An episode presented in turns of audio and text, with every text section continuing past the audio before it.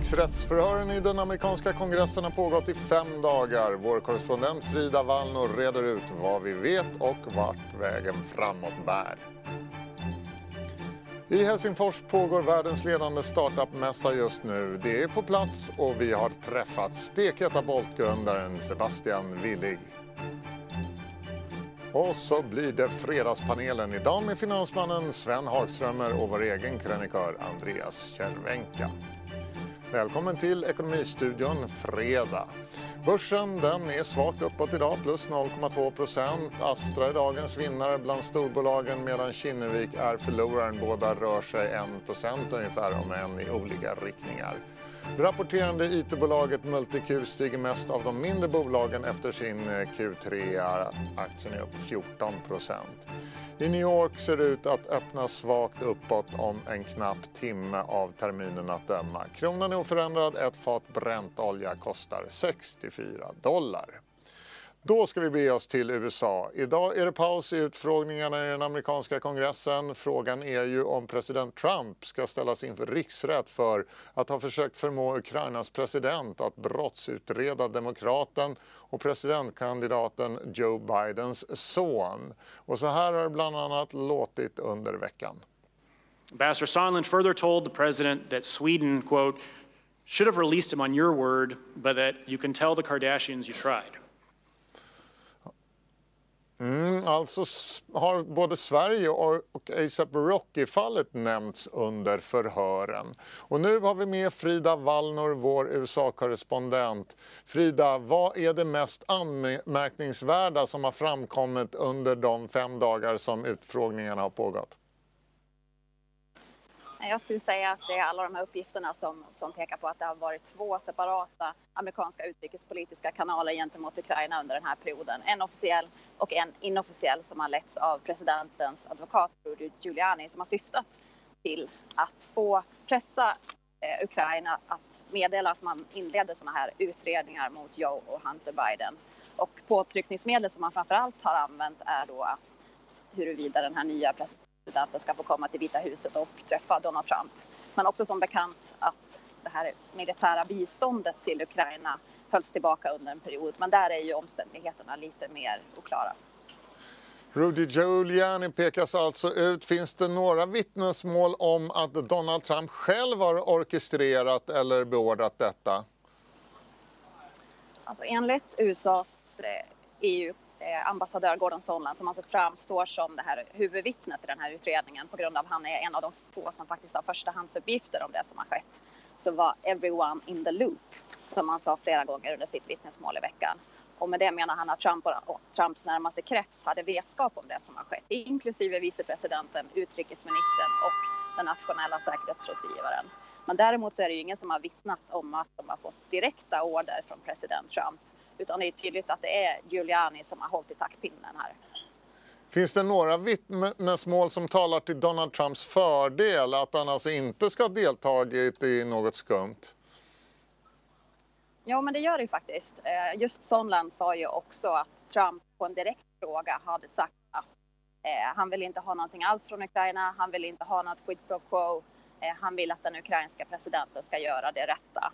Eh, och dessutom är det ju heller ingen som har kunnat peka på någon direkt länk mellan eh, det här uteblivna biståndet till Ukraina och de här kraven på utredningarna som har ställts.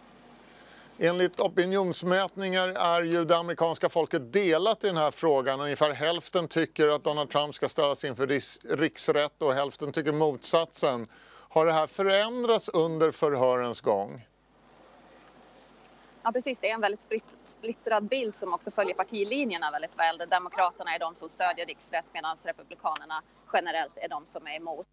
Eh, men hela tiden sedan de här uppgifterna kom fram för några månader sedan så har stödet varit större för riksrätt än emot. Men faktum är att den senaste tiden så har ju motståndet faktiskt växt under den här tiden, de här två veckorna nu när de offentliga förhören hålls i kongressen. Eh, så nu är det i princip dött lopp mellan, mellan sidorna. Så det är också positivt ur, ur president Trumps synvinkel. Och vad händer nu framöver? Eh, ja, i och med igår så avslutades ju de offentliga förhören och faktum är att det var nog det sista vi, som, som sker i den här utredningsfasen. För idag så gick kongressen på Thanksgiving-ledighet och man kommer inte komma tillbaka förrän i början av december. Eh, och då går faktiskt frågan över till representanthusets juridiska kommitté som är de som ska besluta huruvida man formellt ska anklaga Donald Trump för eh, articles of impeachment som man pratar om. Att man ska alltså eh, besluta huruvida man ska hålla en formell omröstning om det här i representanthuset. Gör man det, eh, det blir en omröstning, vilket många tror, i mitten av december så, och det blir en enkel majoritet för så kommer då frågan att gå över till senaten där den eh, officiella eh, riksrättsrättegången skulle hållas. Men även om Donald Trump ställs inför riksrätt i senaten så är det väl knappast troligt att han blir fälld där, eller? Nej, Nej alltså, allt som har kommit fram den här veckan, förra veckan och under den här perioden så är det fortfarande ingen republikansk kongressledamot som har, som har brutit linjen, som har svikit svårt att se vad som skulle kunna komma fram nu och framöver som kan ändra det. Och det krävs ju som ni vet två tredjedelar av senaten för att fälla, fälla Trump. De flesta republikaner tycker att det här ser väldigt, ser väldigt illa ut. Det tyder på dåligt omdöme från presidenten, men däremot är det ju ingen som tycker att det är tillräckligt för att avsätta honom i riksrätt. Speciellt inte under ett valår när folket ändå snart ska säga sitt. Tack så mycket Frida Wallner på plats där i New York.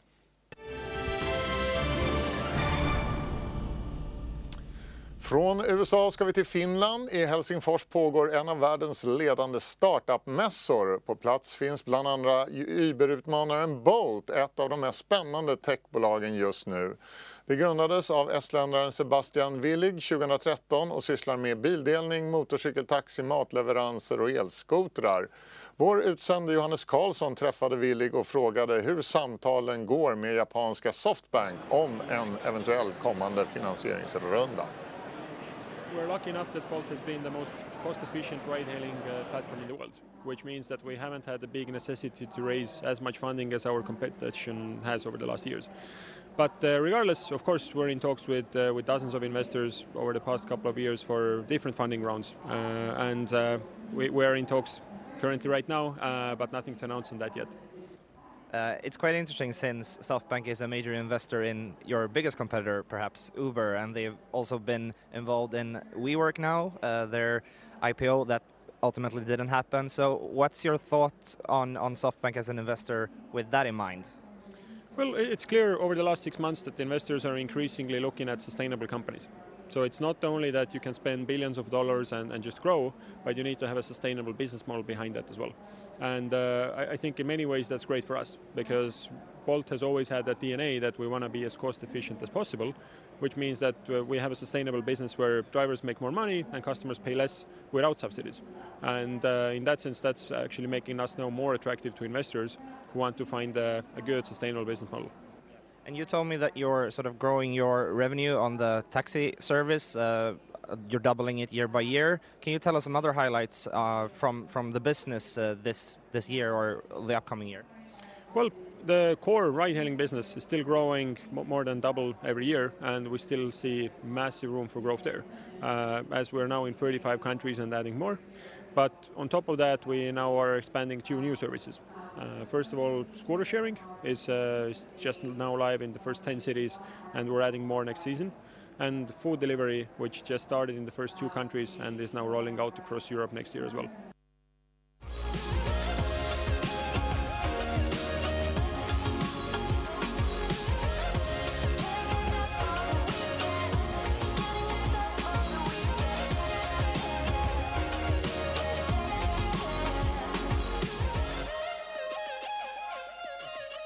Som vanligt rundar vi av veckan med Fredagspanelen. Denna vecka med Sven Hagströmer, finansman, grundare av Avanza och lite av varje annat också. Välkommen hit. Tack så mycket. Entreprenör om jag får be.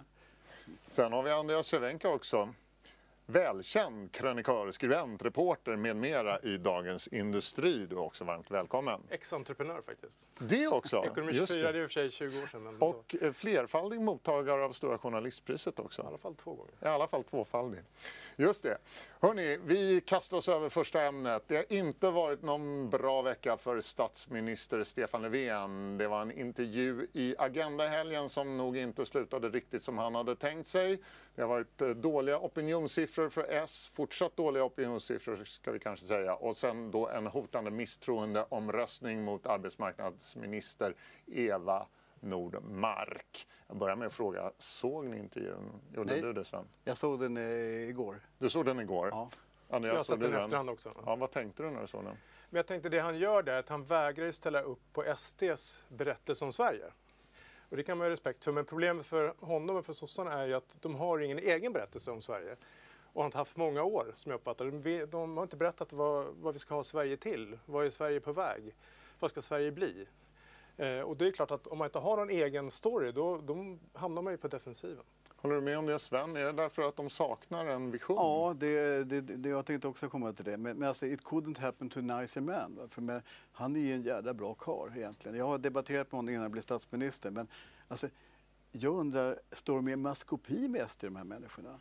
Alltså det, det, varenda uttalande de gör, det ger ju dem extra röster. Och, och, om jag skulle göra så i näringslivet, det vore ju katastrofalt för, för mig i min verksamhet. Men det, och, och, så nu, nu har de blivit största partiet och det kanske beror till mycket större deras egen förtjänst. Men det beror på alla misstag som de konkurrenterna har gjort. Men hur ska de hantera SD Jo, jo men man de... säger liksom att det har ingenting, vi såg inte det här komma, kom igen.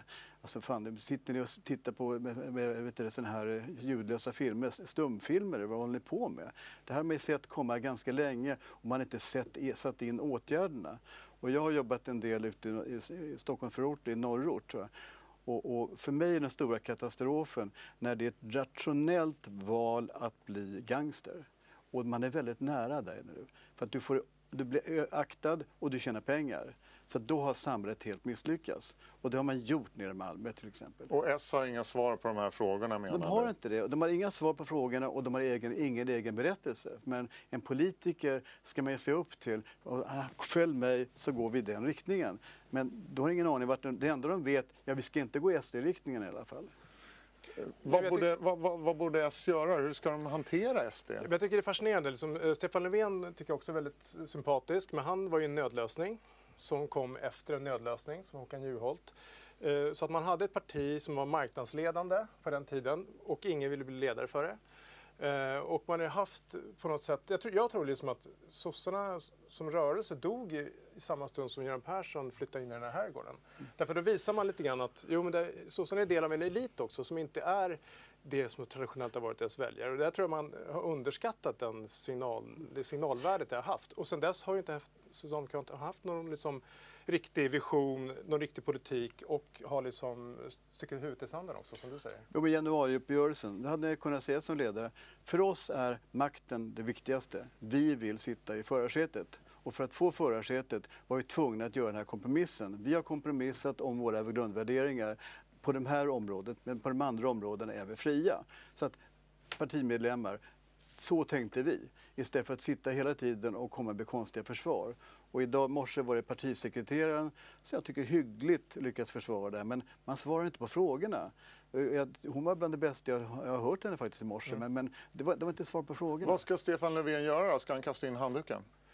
Jag tror att om man vill fullborda politiska självmordet då ska man börja samarbeta med SD. Eh, För då har ju liksom det här kollapsat. Men jag tror att de behöver ju, de behöver tänka bara från början. Vad, vad är det för vision de Han har? ska inte göra som Ebba Busch Thor och äta lunch med Jimmy Åkesson. Nej, det känns som att många partierna är med så här kanslimaximerande partier. Att de vill eh, som hålla kvar sina kanslier därför att de vill vara kvar i riksdagen. Jag tror att det handlar mer om vad man har för lösningar för Sverige. Och jag tror att eh, och tyvärr, Stefan Löfven säger vill om honom, men han är inte direkt en Barack Obama eh, som kan sälja in någonting. Eh, och, och man kan inte heller sälja in någonting som inte, som inte finns. Sven, om du, åt lunch Trump med, heller. om du åt lunch med Stefan? Löfven, vad skulle du ge honom för råd? Nej men så här va, att eh, eh, vi som sa, vi ska ha världens högsta löner i Sverige, eh, sossarna. Och eh, för att få världens högsta löner måste man ha världens bäst utbildade arbetskraft. För att få världens bäst utbildade kraft, arbetskraft måste vi ha bästa skolorna. Och dit nådde man. Så det, det är sossarnas, det är deras historia. Ja, 2.0. Vi ska göra det här med våra nya svenskar, exakt samma sak. Och där har man all cred, man har gjort det en gång och vi alla är, är, är resultatet av det. Och kunna göra för att, med, att utbildning, språk, till exempel hemspråksundervisning tycker jag är en vansinnig grej. Utan man ska ju lära sig svenska. Vet du hur stor behörighet bland SFI-lärarna, svenska för invandrare? Det är 10 procent. Det är bland det viktigaste vi har, att utbilda dessa människor så att de kommer in i vårt samhälle. och inte blir gangsters. Nej, men jag tror det var liksom dubbelt svek när man började ta in väldigt mycket invandrare. Man berättade inte varför. Mm. Man berättade inte vad det skulle innebära, vad det skulle kosta. Eh, och man svek också de som kom hit genom att inte vara förberedd och inte liksom ha någon plan. Så att det är ett dubbelt svek, eh, mm. tycker jag. Och jag håller med. Den, den, man pratar en del om att det är ett klassamhälle i Sverige. Och den, klass, den nya underklass som vi faktiskt har fått, det är de som har kommit hit. Mm. Och det är de som borde vara de som Socialdemokraterna värnar om. Det gör man inte genom att inte ställa krav och inte bry sig om dem. Mm. För vad han sa i söndags det var ju det att arbetslöshet gör att man har ihjäl varandra. Men vi har haft arbetslöshet, har varit väldigt hög i olika perioder. Då har man inte tagit livet av varandra. Om ni får ge varsitt kort och kärnfullt råd åt Stefan Löfven, vad blir det då? Avgå eller? Andreas? Ja. ja. och eh, Sven? Eh, ta en lunch med Andreas och mig ska du få höra. Ja, ja, okej. Okay. Gratis då? Ja, Ni gratis, får inte ja. ta betalt för råden. Ja. Vi går vidare. Det kom nya anklagelser om skumrask i Swedbank i veckan. Nu handlar det om brott mot sanktionerna mot Ryssland och är kopplat till vapenindustrin. Och min första fråga är, blev ni förvånade över detta, Sven? Ja, jag vill ju bli förvånad. Jag vill ju tro att det finns ju så många nivåer i en bank. Alltså den som sitter på främst gör affärerna, sen finns det compliance, sen finns det internrevision. Och liksom när sådana här affärer slinker igenom de här skyddsnäten som är, väl, ska vara väldigt tajta. Men, och sen så, det, det var inte 10 miljoner och det här Kalash, Kalashnikov det handlar om, det var ju den här ministern 6 miljarder kronor, 70 konton utan, utomlands. Det, det var ju det som var det upprörande. Och, jag tycker, och Jens Henriksson som jag känner hyggligt väl, alltså han har ju fått ett litet helvete men jag tycker hittills att han har skött det så bra man kan göra. För jag tror han vill ge information men man, man, man alltså det, och, och, det är ändå så att det måste varit fel på hela kulturen. För det är jag som sitter högst upp, ägare, ordförande, VD, sätter kulturen. Att man släppte igenom det här och, och trott att ingen, ingen ser det. Va? Det är liksom det som är felet. Och man säger, vi har gjort allt, gått till botten med alltihopa. Hur många gånger har man gått till botten med det här? Det är, väldigt, det är mer än dubbelbottnat det, här. Men du säger att det handlar om många miljarder. Ja, det gör det om vi pratar om penningtvätt. Men nu är det ju sanktionsbrott då. Ja. Och då har man ju hittat en, trans eller Uppdrag granskning har hittat en transaktion, 10 miljoner och, ja, det är Rysslandsbojkotten ja. Just det. Ja, men det var 10 miljoner som man vet. Exakt, mm. men det är ju liksom en transaktion 10 miljoner kronor. De gör ju miljontals transaktioner mm. varje dag och skickar miljarder pengar genom sitt system. Kan man verkligen begära att de ska upptäcka en sån här liten grej, Nej, men jag tycker Det som förvånat mig det är det, liksom det dåliga affärsmannaskapet. För nu lägger Swedbank en miljard kronor på att utreda det här. Det är rätt mycket pengar om man tänker på vad kostar en konsult per timme. Så och vet du, en miljard det är en och en halv gånger hela Finansinspektionens budget. Exakt. Precis, det är en bra poäng. Och, eh, men vad har det kostat hittills? Jo, 100 miljarder i börsvärde. Så det är lite sent att lägga en miljard nu. Eh, vad, hur såg riskanalysen ut när man hade den här verksamheten i Baltikum? Man var inte direkt, det var inte direkt någon chock att det förekommer kriminalitet i, i Baltikum. Så man har helt enkelt nedprioriterat det här. Ja, man har ju sett vad som hänt i Danske Bank inte Precis, minst. exakt. Man visste ju att Danske Bank hade stängt ner och sen och att man upp. har en egen stor verksamhet där. Välkommen till oss.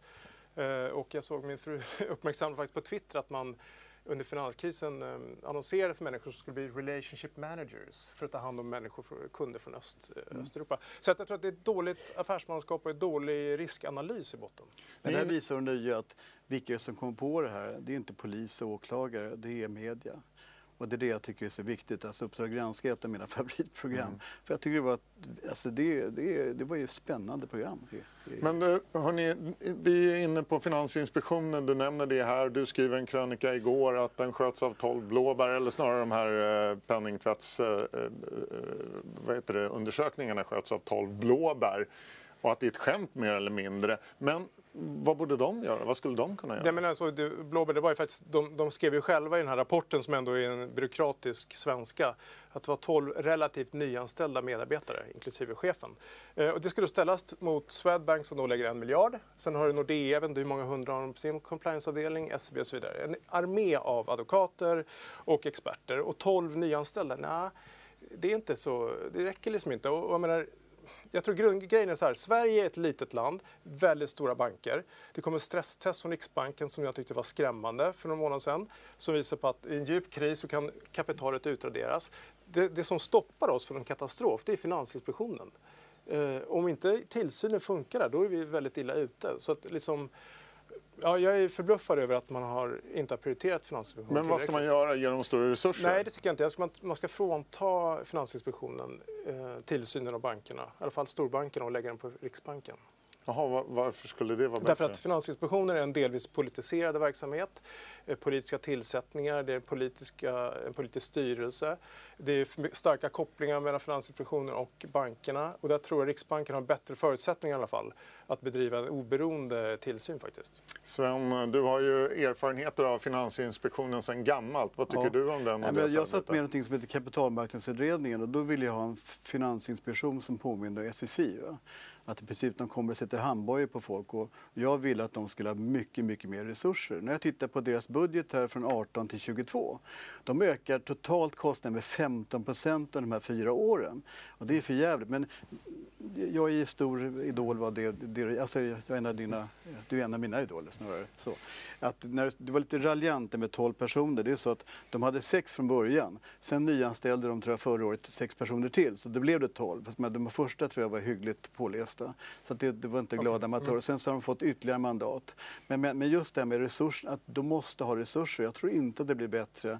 Eh, Jag har inte sett det där politiska hos Finansinspektionen. Jag tror inte det blir bättre eh, hos Riksbanken. För att, Är det inte ett problem också att bankerna rekryterar väldigt Jo, det är ett mycket problem. personal Jo, därför måste man också ge de här människorna, man måste ha högre krav när man anställer dem så att de höjer kompetensen och att de får behålla de här. För idag är de ju rekryteringsbas, precis som du säger, för alla banker. Och vet ni hur många de har som, som per storbank, hur många som, som, som sitter där på Finansinspektionen? Det är 20 personer per storbank. Alltså det är ett skämt. Va? För att de, är- och de har fått anmärkningar från IMF för att de har varit alldeles för få. Och normalt sitter man 30 till 60 personer på de här systemviktiga bankerna så man har alldeles för små resurser. Och dessutom så är det ju så att det här är inte, det påverkar inte vår budget, det finns ju aldrig några pengar. Utan det är vi, instituten, som finansierar Finansinspektionen. Så att med, ja, eh, det är kanske hemskt att jag säger att de ska ha större resurser, jag med betalar det. Men jag tycker det är jätteviktigt att det här fungerar. systemet. Finns det några tecken på att det blir bättre så vi kan stoppa nästa finanskris? Nej, Andreas? därför att jag menar, um, Nordea fick ju anmärkningar två gånger eh, och den andra gången så fick då konstatera Finansinspektionen att de inte hade någon koll överhuvudtaget. Vem som helst kunde sätta in pengar. Hade det varit ett litet institut så hade de säkert fått eh, indraget banktillstånd tror jag, men det var Nordea så det gick inte. Eh, så att jag, tror liksom, tyvärr en krass analys kan vara att bankerna har inte prioriterat det, eftersom upptäcktsrisken har varit nära noll. Och jag håller helt med dig. Oavsett om man lägger på Riksbanken eller FI så måste man ju, precis som de gör i USA, prioritera upp det här. Att det här är, på SSI är det karriäråklagare. Där är det liksom supervassa människor som jobbar. Och, här, och jag, jag har haft en del kontakt med människor på FI och det, det som är tragiskt är att det finns en hel del människor som har sökt från finansbranschen till FI för att de vill göra någonting gott. Därför att de vill hjälpa till och tycker att det här finns mycket att göra Och samhällsmässigt. de har också sett hur korven görs i Ja, fabriken. exakt. Så, Så, de är ju otroligt värdefulla men de är inte kvar. Nej, men sen ser vi, om vi pratar om USA, men det är väldigt många av er som ser, har sett riksrätts, för, riksrättsförhören. Fan vad spännande det är och vi, vilka duktiga människor. Jämför det med konstitu- konstitutionsutskottet, det är ju kusinen från landet. Onekligen. Vi ska gå vidare. Ett annat ämne som engagerar er båda är kapitalismen. Det hörs allt fler röster om att det behövs en ny sorts kapitalism. Andreas, du skrev en text på temat nyligen. Robert Weil har skrivit en debattartikel om samma sak i, eh, i Dagens Industri. Är det kapitalismen eller kapitalisterna det är fel på? Vad säger du det är en bra fråga, men det som är intressant är att de som nästan formulerar den vassaste kritiken av kapitalismen är ju kapitalister. Till exempel Ray Dalio i USA eh, och Financial Times som knappast är något ansett som en vänsterorgan hade ju en jättestor ett stort omslag för några månader sedan som var Time for a reset. Alltså kapitalismen måste göras om. Så att det tycker jag är väldigt eh, fascinerande. Sven, du är ju kapitalist. Vad står du i den här debatten? Nej, men alltså, det finns, det, som, jag, som i förra frågan, det är krafter och motkrafter. Va? Att, och, och kapitalismens inneboende självförstörelse det är att alla strävar efter monopol. Och då måste det finnas motkrafter som, som stävjar det här. Men till exempel Google till exempel, de har ju idag praktiskt monopol. Men alla kommer ihåg Alta Vista, Yahoo och så vidare som var på vägen. Sen kom Google och de tog alltihopa. Så att, och, och, och få ordning på det här så att det inte blir monopol. Och, och du måste ha reglering och så vidare. Och vi är tillbaka där vi var för hundra år sedan, i alla fall i USA med de här trust, trusterna Ja, då, som Ja. dominerade fullständigt. Och då bröt man ju upp dem. Behöver man göra det nu också Sven? Alltså, jag passar på den frågan, men jag kan bara säga att jag är jättenöjd med vad Google ger mig gratis och det jag bjuder på om Google känner till mig. Va? Så, att, så att jag tycker man får ohyggligt mycket nytta av de här tjänsterna. Så att, men jag tycker de som har startat Google är värda varenda öre i min värld. Men samtidigt ser du då, om, om du är road, väldigt road, vilket man bör vara, av fördelningsfrågor och annat, så har det ett antal saker. Men jag tycker det är bra att den här debatten har kommit upp. för att kapitalismen, som jag ser det i alla fall, är det finns ingenting som konkurrerar med kapitalismen att skapa välstånd. Sen är det bara att se till att de här motkrafterna finns på plats så att det inte går för långt. Hur skulle en ny typ av kapitalism kunna se ut i praktiken Andreas? Jag tror, om du säger vad är, det fel på kapitalismen? Ja, jag tror att a- oavsett vilken ideologi man har så är det alltid farligt med att vara fundamentalist. Och tittar man på kapitalismen så tror jag det har blivit lite för fundamentalistiskt att följa den här shareholder value-principen. Därför att det är, riskerar att bli lite grann som att en dåligt programmerad artificiell intelligens. Om man säger åt en dator att så här, tillverka gem till vilket pris som helst så kommer den göra alla molekyler på jorden till gem och sen ta över Mars och göra gem. Och det, lite grann kan man se, om man programmerar företag att bara sträva efter vinst så gör de det oavsett konsekvenserna för miljön, för människor och så vidare. Och jag tycker Google och Facebook är ett bra exempel. De hade väldigt fina intentioner från början och jag tror inte att de i, grunden liksom är onda företag på något sätt. Men sen när de varit på börsen så, så måste de plocka de lågt eh, hängande frukterna i form av intäkter för att hålla uppe tillväxten. Men vad skulle man kunna lägga in för andra Ja, parametrar det är då? jättelätt. Eh, För det här aktieägarvärdet känns för mig 80-talet jäkligt mossigt. Men till exempel i Avanza, när- som nu fyller 20, 20 år i år, så är det ett är kundnytta. Alltså, vi måste ha nöjda kunder. Två är kostnadseffektivitet. Och knackar på en Avanza-anställd mitt i natten så kan hen svara på just de två Du frågorna. berättade när, före här, innan vi satte igång, så berättade du om en, en upplevelse just när det gäller Avanza och hur, er syn på kunder och deras Ja. syn på Avanza kanske. Kan du inte Jo, men jag var ute och åkte ambulans häromdagen. Och, och, och, och då så bara en kille, alltså skö- skötaren då sa att eh, Svagström, jag känner igen ja det kan vara Avanza. Ja just det, jag är medlem där sa han. Och sen då hörde chauffören det också, ja det är jag också. Och det är min dröm att som entreprenör att jag känner mig som medlem. Och själv är jag personligen medlem i Apple som är världens tror jag, dyraste företag. Att liksom, det är så jag vill att de ska känna att Apple görs med mitt liv så otroligt mycket roligare och nyttigare och de tjänar massor med pengar. They can have it. Det kanske Sen ska de betala bli. skatt också. Och det är det här som du har tagit upp, som du tog upp nu. Att det är just det med skattebetalningen. Att hem, pengarna hamnar på Irland och allt vad det är för någonting. Och det här, det är en sak att nationerna kan komma överens om att var massa är beskattningsskyldiga. Men, men då är det ju att EU, då ska de ta att det där konsumenten finns, inte producenten. Utan då har man helt ändrat hela beskattningsordningen. Att det är producenten som betalar alla skatteled framåt. Va? Det, det är ju inget bra. Det är kanske så det får bli att framtidens kapitalism har medlemmar och inte kunder.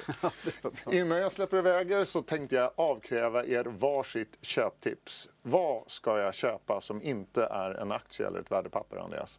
Eh, en bok skulle jag vilja säga, vilken som helst bok eh, och lägga undan mobilen och galenskapen på Twitter och En Youtube. riktig eh, hard Ja, jag vet copy-bok att av papper. Sven är ju en, du är ett fan av böcker, eller hur? Ja, mycket du har en annan bok. Ja, Så att, har du ja din bok. Ja, precis. Ja, kanske inte, Det var kanske det du ville att jag skulle var säga. det kanske inte är juvel eller sanningen. Pusha din egen bok. jag, tack, jag tackar för äran. Jag tror att Jag köpa vilken bok som Nej, men helst. det här, Sven. alltså, vad, varför investerar man? Jo, för att om jag avstår från en Volkswagen idag kan jag köpa en Porsche imorgon. Så glöm inte att all, alla investeringar, allt sparande syftar till konsumtion. Så det här med att ta med sig familjen och gå på krogen en kväll och ha jäkligt trevligt. Så att alla ser, det här har pappa och mamma sparat ihop genom att vi har varit kunder på Avanza naturligtvis och köpt aktier. och då kan vi göra det här. Då fick du också pusha din egen produkt där. Tack för det. Men, men jag, tror Avan, jag tycker man måste säga att Avanza är ett väldigt bra exempel på en bra kapitalism. Att man börjar i kundnytta. Så jag tror att det har smarta företag gjort i alla tider. Andreas Cervenka, Sven Hagströmer, tack för att ni var med i Fredagspanelen. Tack. Tack. Vi avslutar på sista raden. Kryptovalutan bitcoin bröt under nivån 7000 dollar strax före lunch idag. Det innebär att den virtuella tillgången har tappat runt en fjärdedel av värdet under november månad. Ökad regleringspress mot kryptovalutorna kan vara en av faktorerna bakom raset. Dagens siffra 7000. Då tar vi och stänger Ekonomistudion för veckan. Välkomna tillbaka på måndag 14.30. Ha nu en riktigt trevlig helg. Hej då!